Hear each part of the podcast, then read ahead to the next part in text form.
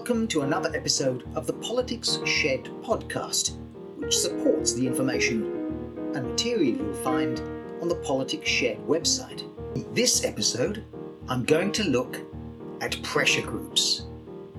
Their definition, the problems of defining them, types of pressure group, their tactics, how we might evaluate their success, and of course, whether they enhance or detract from our democracy. The way most textbooks start with pressure groups is to try to define them. Overall, a good definition of a pressure group is an organisation which tries to influence policy making in elected bodies, governments, legislatures, without seeking public office themselves. This can present a problem if some independent candidates seeking office campaign on a single issue, or if small parties, with little hope of achieving government, and with a very narrow policy range. In other words, they seek to influence policy and elected office. However, overall, the definition holds and is a useful place to start. One of the commonest ways of providing a definition of different kinds or typologies of pressure groups and placing them into categories is to divide them into sectional pressure groups that represent particular sectors of society, such as doctors or farmers or nurses or teachers, such as the British Medical Association, which represents doctors. And the other category are cause pressure groups, or promotional groups, as they're also called. These campaign for a particular cause or issue, such as Friends of the Earth or Greenpeace. Sectional pressure groups tend to have a defined membership and rather limited goals. Possibly their goals are associated with their membership, quite technical, such as teachers' unions that might focus on education policies. Their overall goal is to represent the interests of their members, their pay, their conditions, their working conditions, and issues which affect them directly. Cause groups, say Greenpeace, Extinction Rebellion, campaign on issues. Their membership is potentially everybody. They are open to anyone who can join. One of the ways they will gain influence is by expanding their membership. While cause groups are open to a wide membership, in fact, possibly anybody, they also might restrict their membership to concentrate on members who have particular expertise. Think tanks fall into this category. Cause, also known as advocacy groups, might promote issues which are controversial or challenge accepted norms, such as gay rights or transgender issues. So there you have it.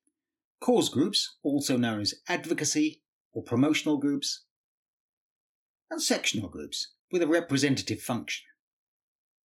When you begin by trying to define pressure groups, you might imagine you're drawing a circle and including certain pressure groups within those circles, forming Venn diagrams, where some groups overlap with others. It's clear from what I've said already that sectional groups and cause groups both pursue causes. They may be of a different type, but sometimes it's not always easy to distinguish.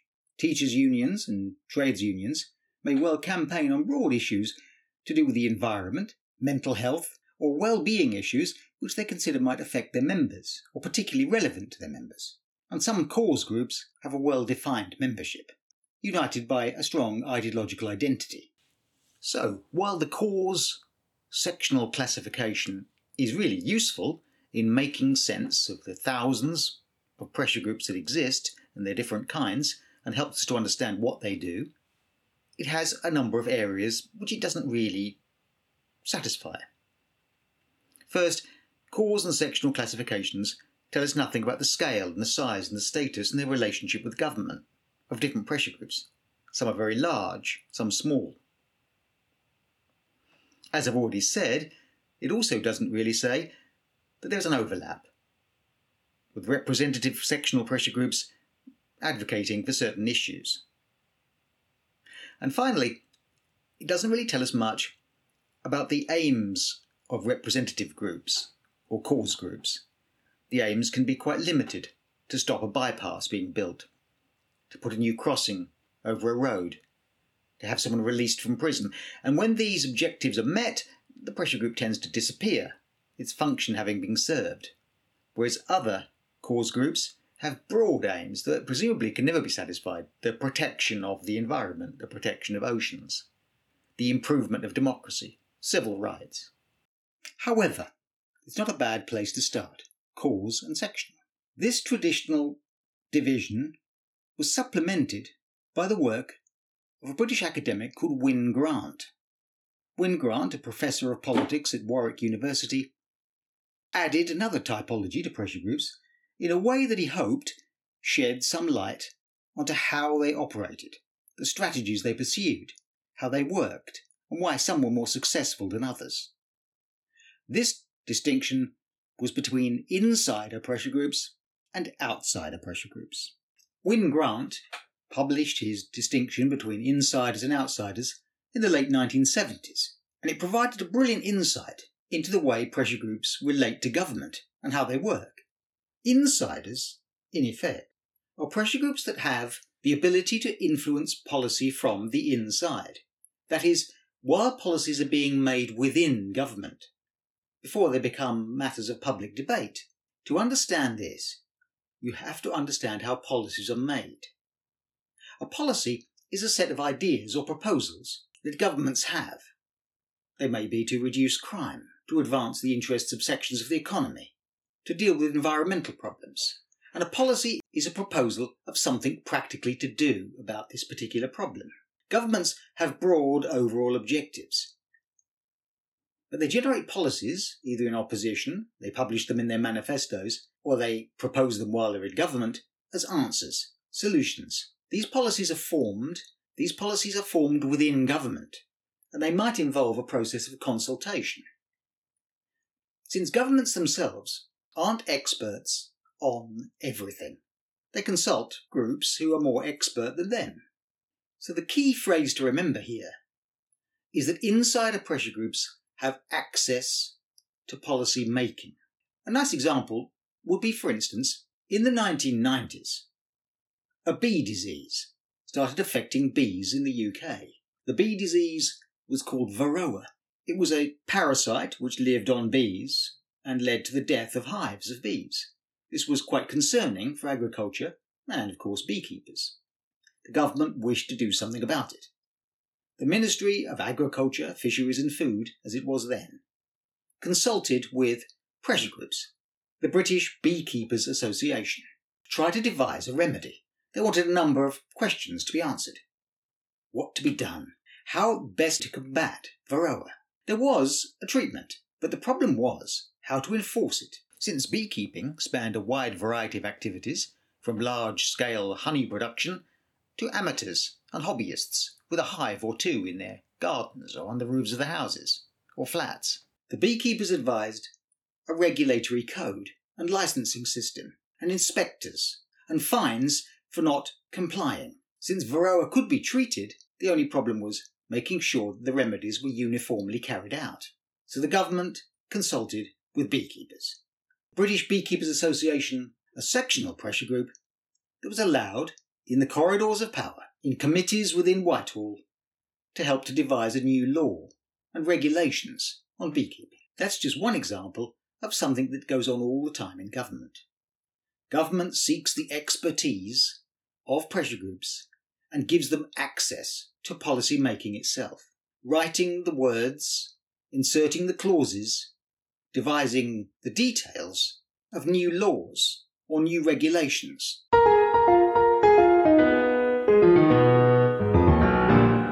One way to think about what access means to an insider pressure group is to think of the experience of going to watch a play. You sit in the audience, what goes on on the stage is what you see and hear. What goes on behind the scenes may be just as important, in fact, more so.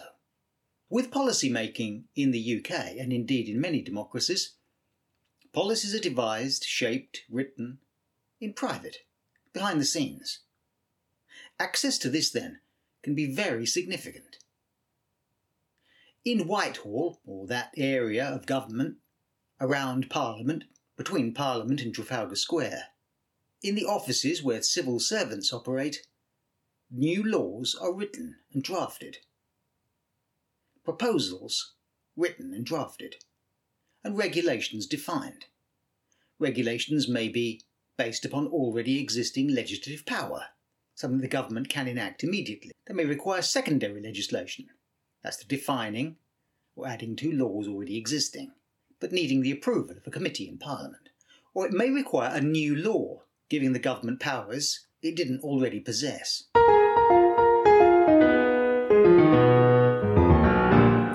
Piece of primary legislation, or new law, is drafted behind the scenes in Whitehall, where politicians and civil servants work to construct the bill.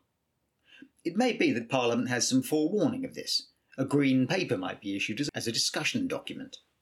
Recent reformers of Parliament have introduced pre legislative scrutiny, where parliamentary committees can consider bills in draft form to some extent.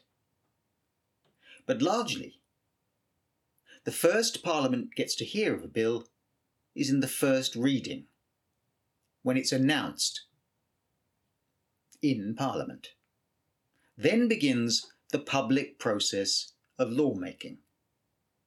And you may consider that Parliament is at something of a disadvantage, since the detailed work on the bill, the consultation, and the expert advice has already taken place, and MPs, with many other functions to perform, have to read, consider, and form a judgment on the bill as it passes through Parliament. The public bit, we see, the performance, as it were, takes place in Parliament. The press can observe this. You can go along and watch the debates.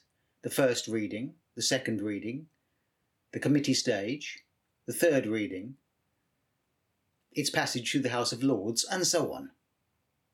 But in many ways, although parliamentarians can amend bills, insert suggestions, try to delete elements of a bill. Largely, they operate on what they are given. The bill presented to them can be quite difficult to change in Parliament substantially. And if a government has a large majority, it will generally pass the bills it's written in the privacy of Whitehall, whether Parliament likes it or not. Sometimes this is referred to as an elective dictatorship. You can see then, especially in a British parliamentary system, without the separation of powers you find in the United States, that access to the private part of writing bills, regulations, or policies is extremely useful and very powerful. Therefore, Wyn Grant's definition as some groups having access and calling them insiders, and some groups excluded from access as outsiders provided a brilliant insight into the way politics works in the UK.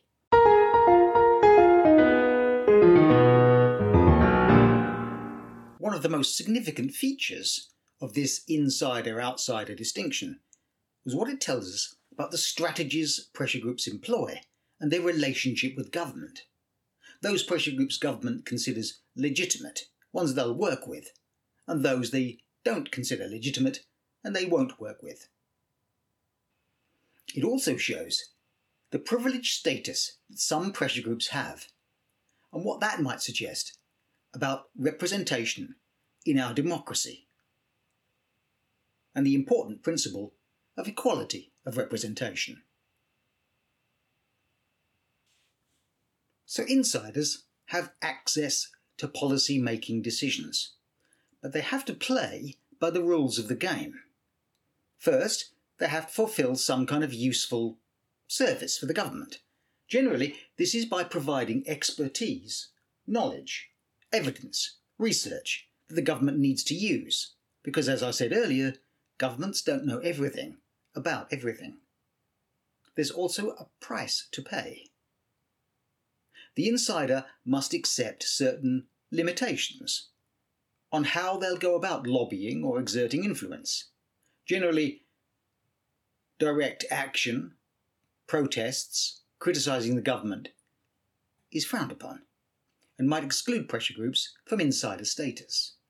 Therefore, some of the most powerful pressure groups in Britain, with the greatest influence behind the scenes, do it quite invisibly to most of us.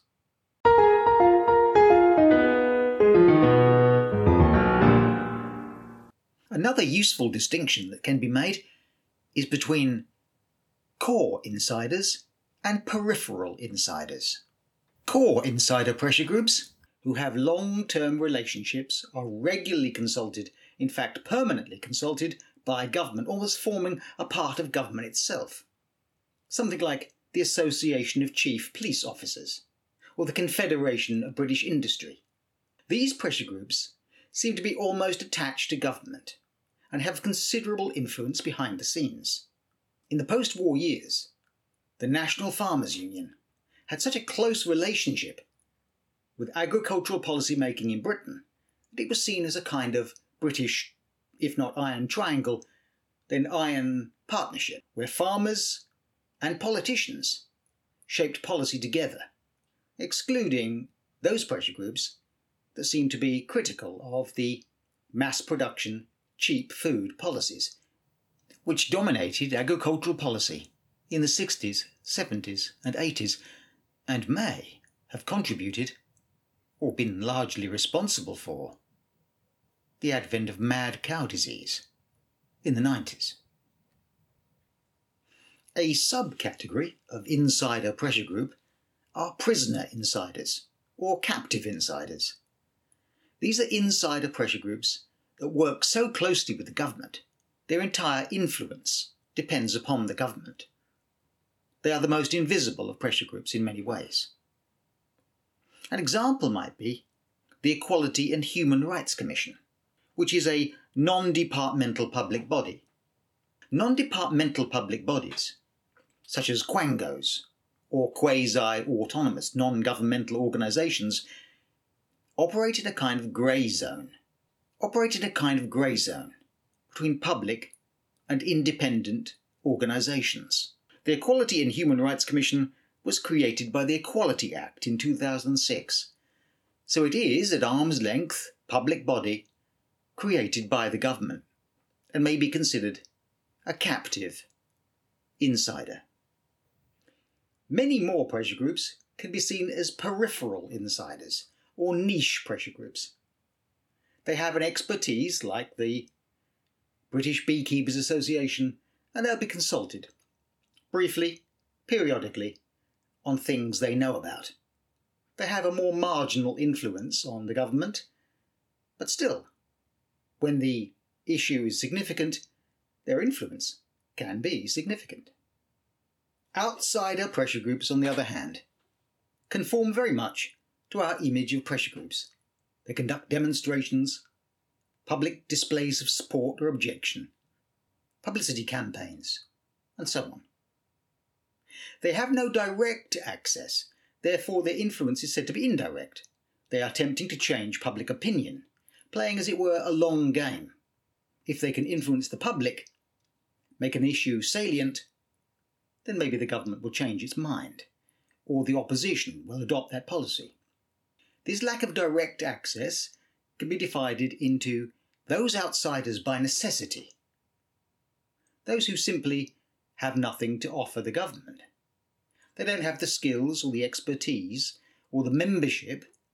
Membership can be very useful to a government, especially when a government wants to implement a policy.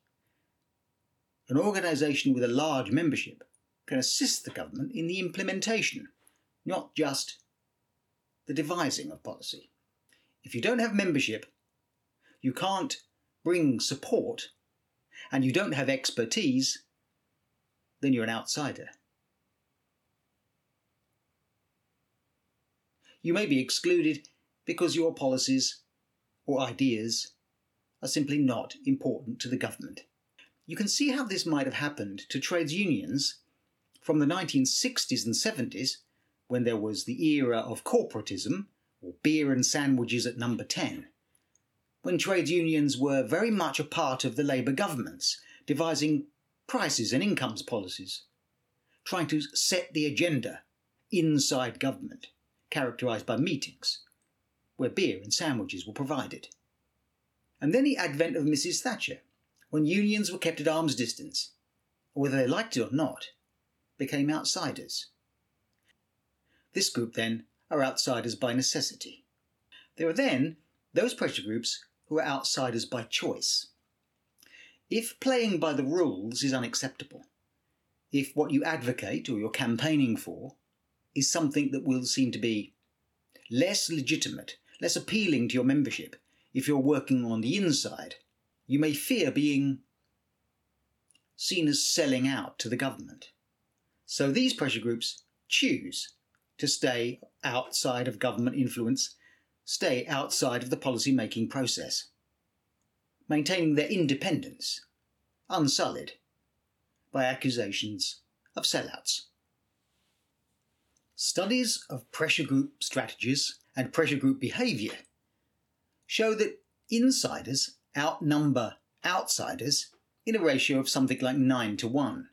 There are far more groups operating with a relationship with policymaking in the policymaking process behind the scenes than there are exerting influence purely as outsiders. Outsiders may well use direct action to try and prevent something.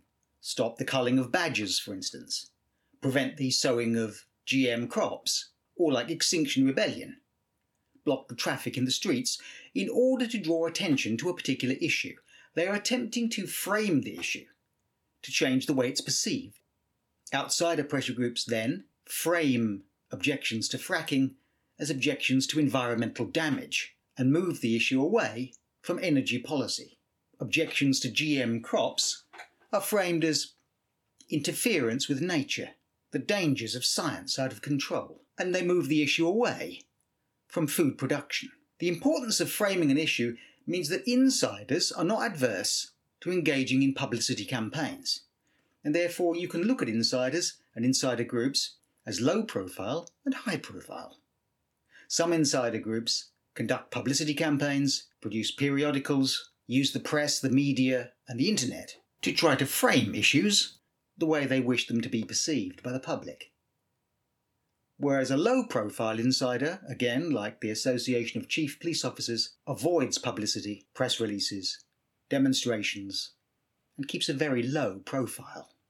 So while indulging in publicity campaigns, trying to alter public opinion, is not exclusive to outsider groups and certainly blurs some of the boundaries between the two, we might ask ourselves which strategy is most effective, insider or outsider? The sheer number of insider pressure groups in relation to outsider pressure groups suggests that insiderdom or insider status is more effective.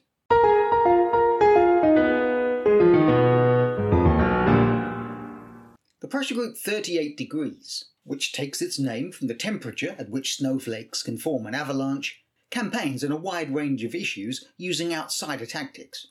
The internet, particularly. It claims to have a million members, but a million members counts people who have accessed the website, signed a petition, follow them on social media.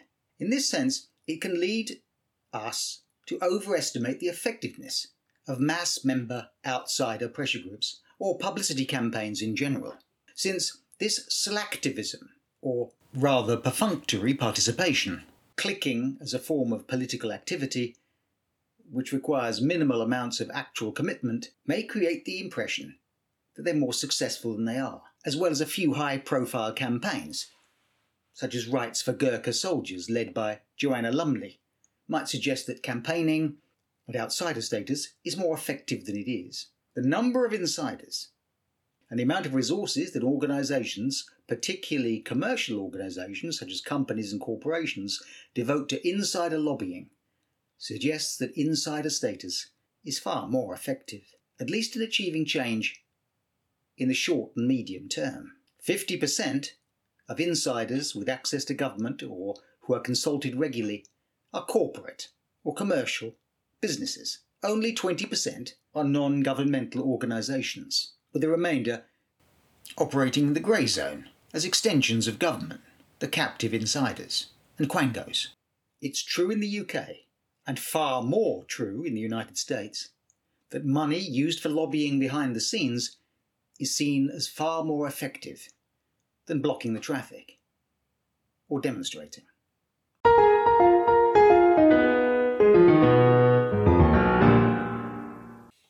As a case study on the effectiveness of insider pressure groups, you might consider the Health and Social Care Act of 2012. Parliament has passed many acts relating to health and social care over the years.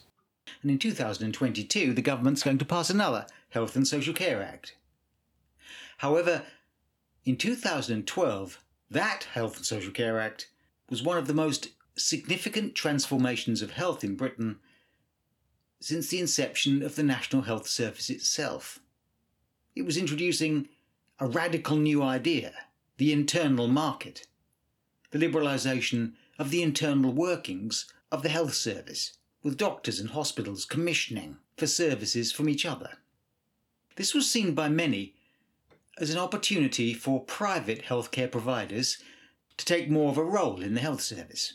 The Health Secretary, Andrew Lansley, consulted with a wide range of pressure groups and think tanks, including the MHP Group and Incisive Healthcare.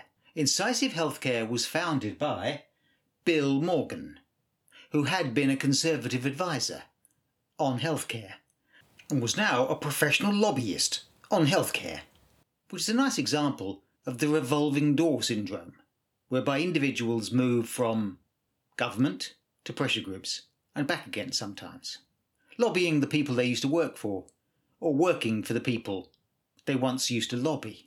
Bill Morgan was able to bring together his own interests in lobbying, his own conservative views, and the views of private healthcare providers.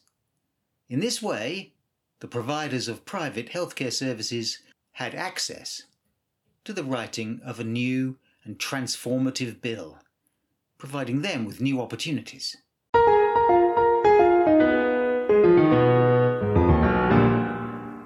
So while insider pressure groups may take the form of small organisations and lobby groups, they are really working for and the front organisations of big corporations. And big corporations, of course, themselves use insider tactics, insider strategies to influence government with the enormous resources that corporations can bring. For instance, under Theresa May, the Nissan car company lobbied hard for tax breaks, incentives, for keeping manufacturing in Sunderland. I'm sure on many occasions you have wondered why governments don't do something about an obvious problem. It may be protecting the environment more vigorously, regulating banks, controlling money laundering, or the ownership of property by foreign gangsters. On all these occasions, it may seem obvious the government should act. But the government does not act alone, and behind the scenes, very powerful lobbyists are working with resources far greater than Extinction Rebellion or Plain Crazy, who can demonstrate and make more noise. So you might well consider direct action, demonstrating, making a lot of noise as a lot of sound and fury, but often not resulting in victory or success. For instance, students in 2010 made a lot of noise in protest against increasing student fees, but fees went up just the same.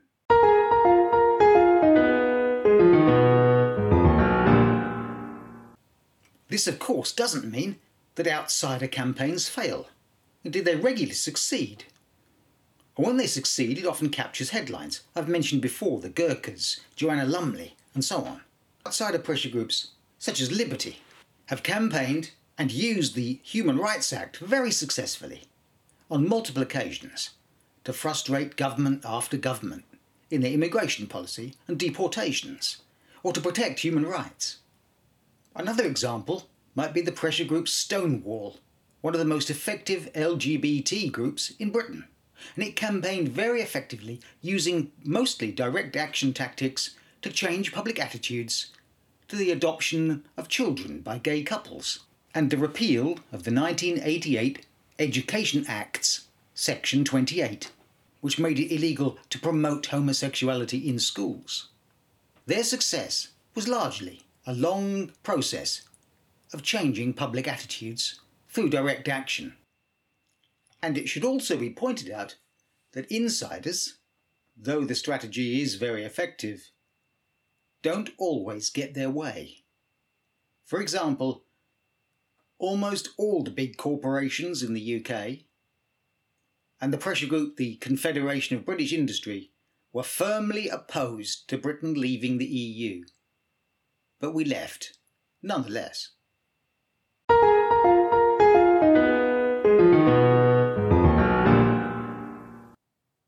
Before I leave behind the classification of insider and outsider pressure groups devised by Wyn Grant, we should consider some of the criticisms, or at least modifications to the theory or the typology that have happened since 1978. It is argued that insider outsider status isn't as clear as it used to be. For a start, it's much easier to campaign nowadays, given the access to the internet and social media. Setting up a campaign, a leaderless campaign, without headquarters, signing petitions online, all become possible in the world of virtual campaigning. It's also argued that many outsider pressure groups, determined to preserve their identity and ideological credibility, actually do pursue insider and outsider tactics. Greenpeace, often seen as the ideal example of an outsider, pursues what have been described as wetsuit and business suit strategies. That is to say, demonstrating, capturing the headlines through direct action, and also forming strong and enduring relationships with government, consulting on policies, since the environment is one of those issues which all parties seem to be concerned with in some way or another. So, the criticism of insider status suggests that it exaggerates the barriers to access. For example, there are a number of routes to influencing policy which don't rely simply on having good relationships with civil servants in Whitehall. Devolution has given the British establishment a number of other access points the Welsh and Scots parliaments, the Northern Ireland Assembly, and while we were members of the EU, the EU. But nonetheless, even the EU has an influence over Britain to this day. And lobbying the EU, which might well set a policy example for this country, is still worthwhile. Reforms to select committees in Parliament, making them more powerful, gives a voice to outsider pressure groups and lobbyists in Parliament, visible to the press, and setting an agenda and framing issues. The courts are increasingly more successful as a tool for pressure groups. The number of judicial reviews has steadily increased in this country as politics has become increasingly judicialised, and judges accused of being enemies of the people as they get involved in politics, immigration issues, and the environment, and civil rights. Changes to legislation, such as the Freedom of Information Act and the Human Rights Act, have given many more opportunities for pressure groups to use both the courts and to access information for more effective campaigning. All of this adds up to a very different environment to the idea of the exclusivity of insiders and the excludedness of outsiders. Outsider pressure groups are said to be more effective these days. I mentioned social media and the internet. Direct action has also seemed to have been more effective, partly because it can be so easily organised online and through the social media and through mobile phones. Poll tax riots effectively overturned the poll tax. The petrol protests of 2001, in which a combination of farmers and haulage companies managed to change the policy on tax increases on petrol, and the Stop the War Coalition, all seen as examples where going on the streets, protesting, direct action, blockading were effective. It has been pointed out that the insider's insider, the National Farmers Union, now has a rival in Farmers for Action, which promotes direct action for farmers into protection of milk subsidies. And in fact, the National Farmers Union have moved their headquarters from London to Warwickshire suggesting they see less importance in close, behind the scenes ties with government. The issues themselves have changed. It is said that the issue of every election is ultimately the economy. It's the economy, stupid. Governments are elected or governments fail, depending on how well they are perceived to run the economy. However, other issues, particularly the environment, challenge this idea. That the dominant issue of any time is the economy. Environmental groups have become mainstream. Now, almost everybody and every political party is concerned with the environment. In this sense, the old typology of insider and outsider has certainly changed. Governments consult more, and government is more open than it used to be. However, this shouldn't be overstated, since the majority of pressure groups seek insider status, and it is corporations and think tanks that have the greatest influence.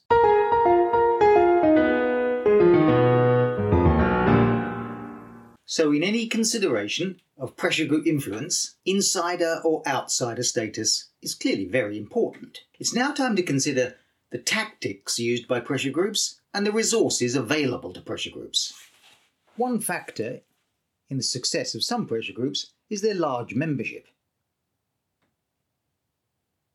The Royal Society for the, the Royal Society for the Protection of Birds has more members than all the political parties in Britain put together.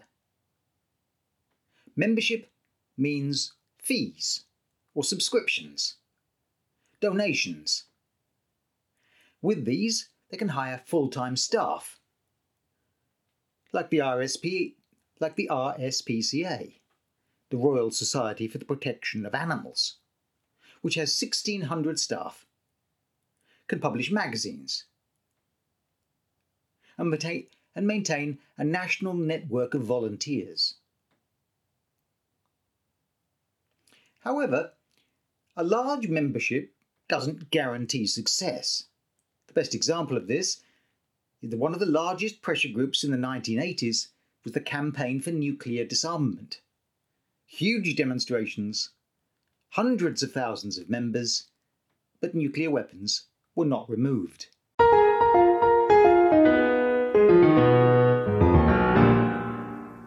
Other factors come into play. One factor which is particularly significant to cause groups is salience, or how important an issue is perceived to be at a given time.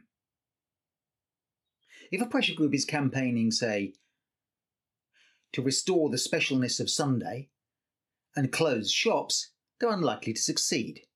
This is not an issue which is either popular or desired. Environmental issues are highly salient. An issue may gain salience suddenly by an event, something in the news, a terrorist outrage. One of the best examples of the importance of salience was the success of the Snowdrop campaign. This was a small, not particularly well funded pressure group with not a great membership that successfully led to the complete banning of handguns in Britain. This was because of an event, the 1996 Dunblane Primary School massacre, in which 16 children were shot in their primary school. This altered public opinion rapidly. It drew the attention of gun control to the British people and led to a rapid and successful conclusion of a short lived campaign. In effect, the Snowdrop campaign was pushing against an open door.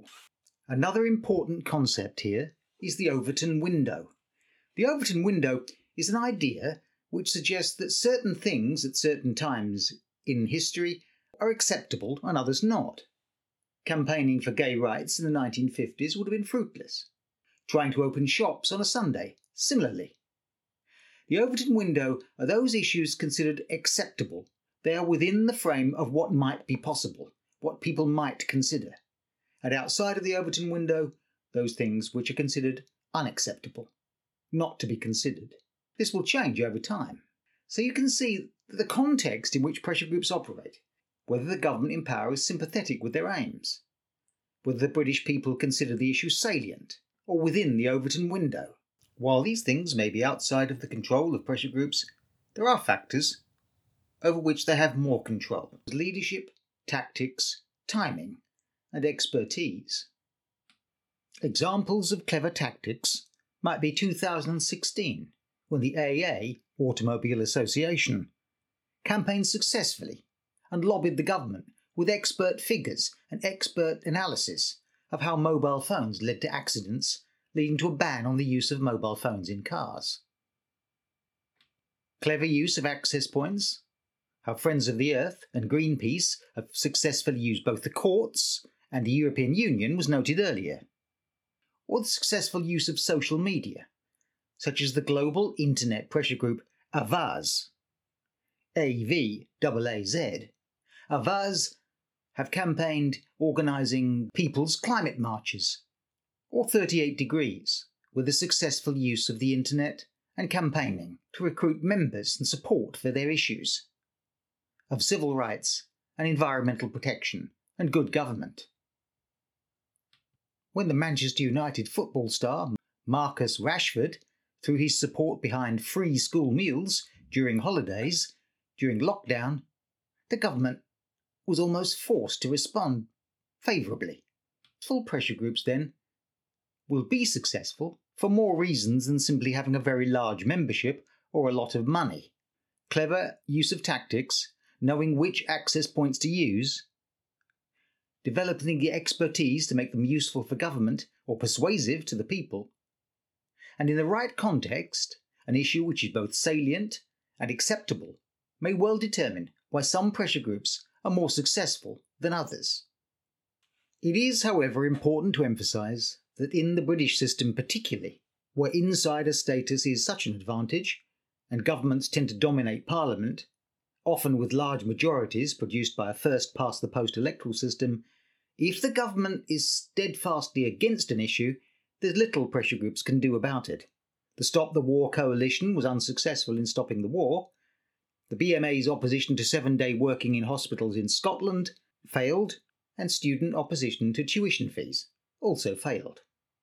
Governments with large majorities, especially at the beginning of a parliament with a few years to run, are unlikely to succumb to even significant public opinion, even when it's supported by celebrities or it's well organised. If the government doesn't want to do it, it's unlikely to happen. However, governments are more susceptible to public opinion as they come closer to elections, and there may well be a range of issues which they are quite ambivalent about. If a government is steadfastly opposed to an issue, pressure groups can turn to the opposition or play a long game. Governments don't stay in power forever.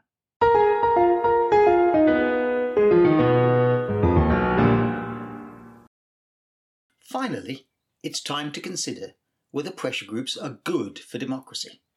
Do they enhance democracy or detract from it? In a pluralist, open, liberal society, groups will form because we live in a diverse society. If people can freely express their opinions, they will form organisations to enhance and magnify their influence and representation. So let's deal with those arguments first.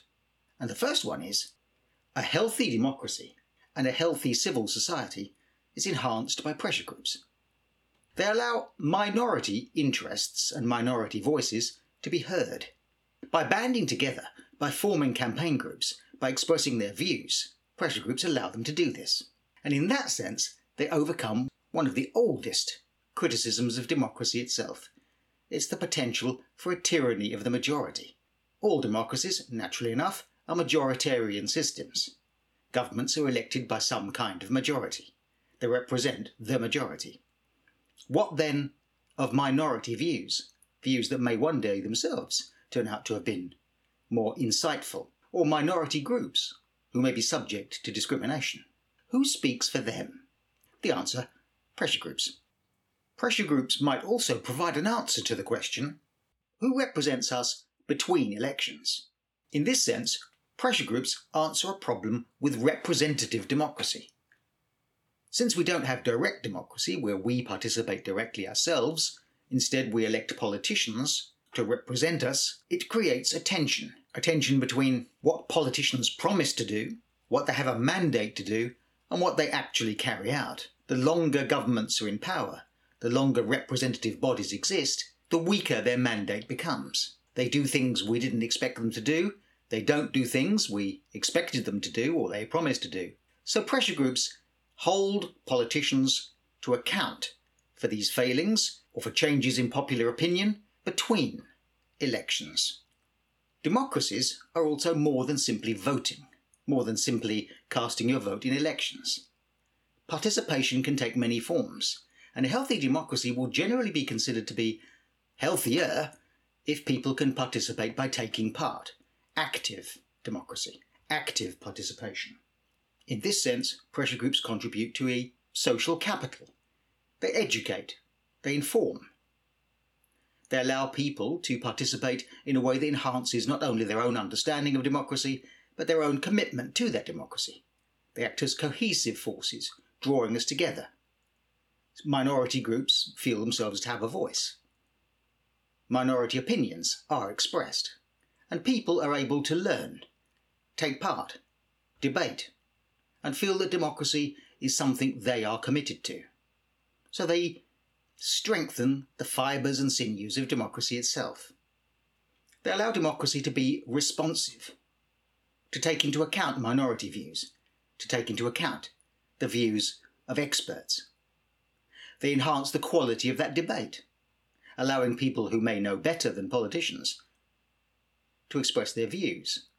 As we saw earlier when discussing insider pressure groups, it's clearly a truism to say that politicians don't know everything about everything. And indeed, the civil service, what is a great reservoir of experience and knowledge, also doesn't know everything about everything. Consultation is an important part of the legislative process of making good laws and also of enacting good policies. Pressure groups provide an important source of expertise, of research, and of knowledge, enhancing the quality of what governments do, as well as providing ideas and policy alternatives. Think tanks can be seen to be important in this role. Many things, climate change for instance, were once minority views. Protection of the environment was seen as quite eccentric back in the 1960s and 70s. But those voices were being expressed and could be heard, and eventually became dominant views themselves and more accepted, at least. So pressure groups reflect the diversity of society, allow alternative forms of representation, alternative routes to participate, and enhance the quality of the democracy itself.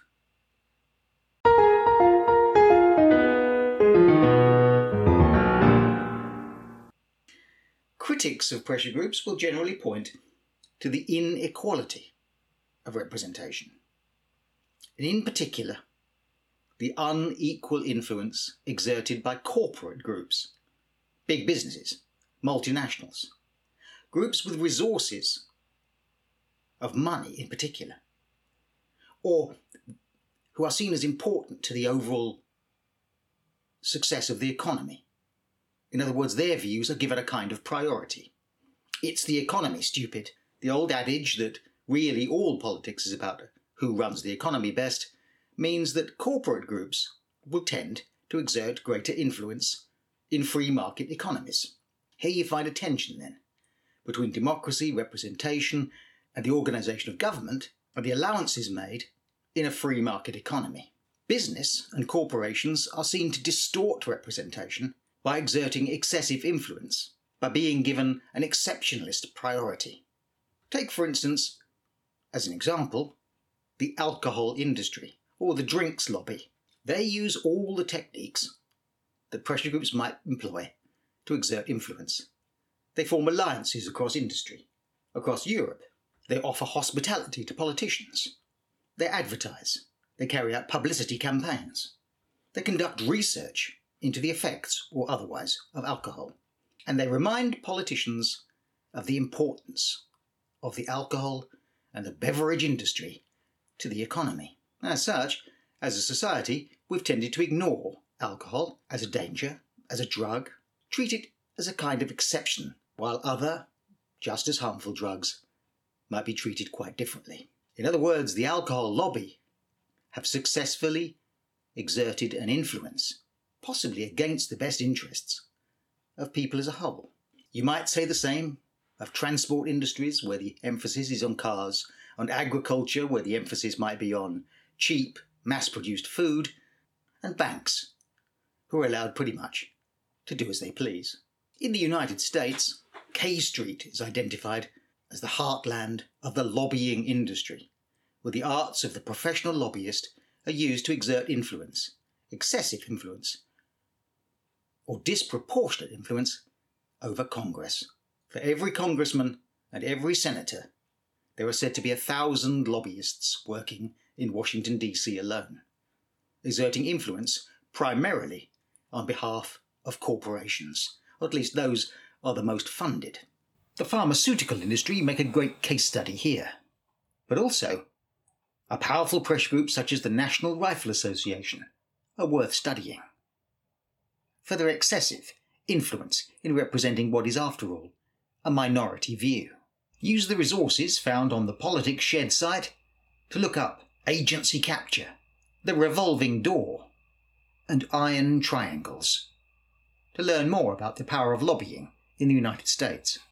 The debate about the positive or negative impact of pressure groups on a democracy is sometimes termed the pluralist versus elitist view of pressure groups. Pluralists emphasize that if you can construct a society where pressure groups balance one against the other, all voices are heard, you gain all the advantages I mentioned earlier, enhancing democracy, improving public debate, and so forth. Those who take the elitist view will say that the wealthy, the powerful, minorities, and corporations exert an influence which is malign and damaging and distorting to the fabric of democracy itself, and at times downright corrupting. But as I said at the beginning of this section, it's difficult to imagine a pluralist liberal democracy without pressure groups.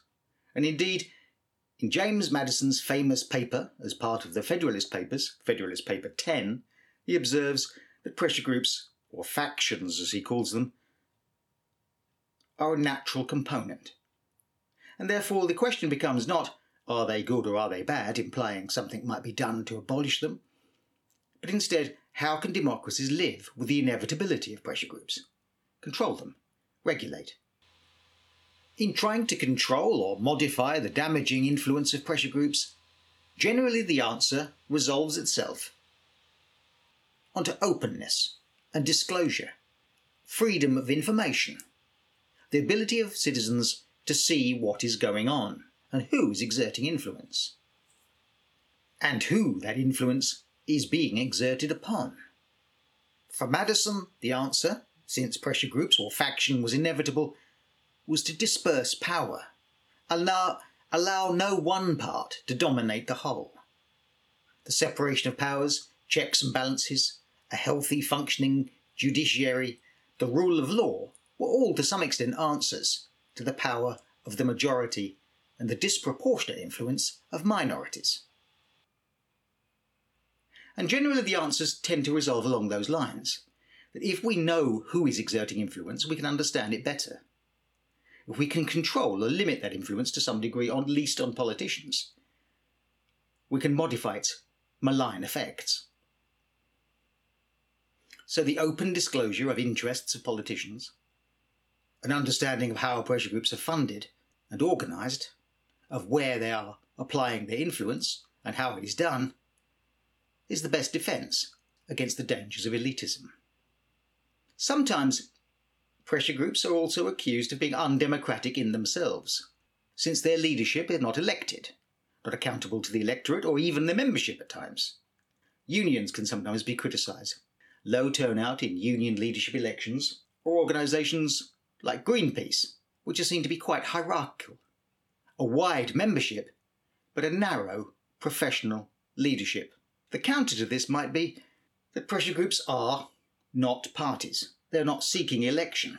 Therefore, their primary source of authority is on the quality of their argument, on the validity of their cause, rather than a mass membership. Some pressure groups, particularly sectional pressure groups, will be more reliant on proving a substantial membership, but cause groups rely for their validity on the quality of the cause and the importance of the argument. A final criticism, which is often directed at pressure groups, is to do with the tactics they use, particularly direct action, blocking traffic, staging protests, making a lot of noise. This is particularly true with Extinction Rebellion and recent environmental groups who have disrupted motorway traffic and so on. The argument being that this is undemocratic, or at least unjustified, since they are impinging on the rights of others. Their right to protest conflicts with the right of other people to get to work and to meet their appointments and to travel home. These tactics might be criticised simply as not particularly effective since they alienate public opinion, but they do, at their root, draw attention to the influence of minority groups and their justification for exerting it.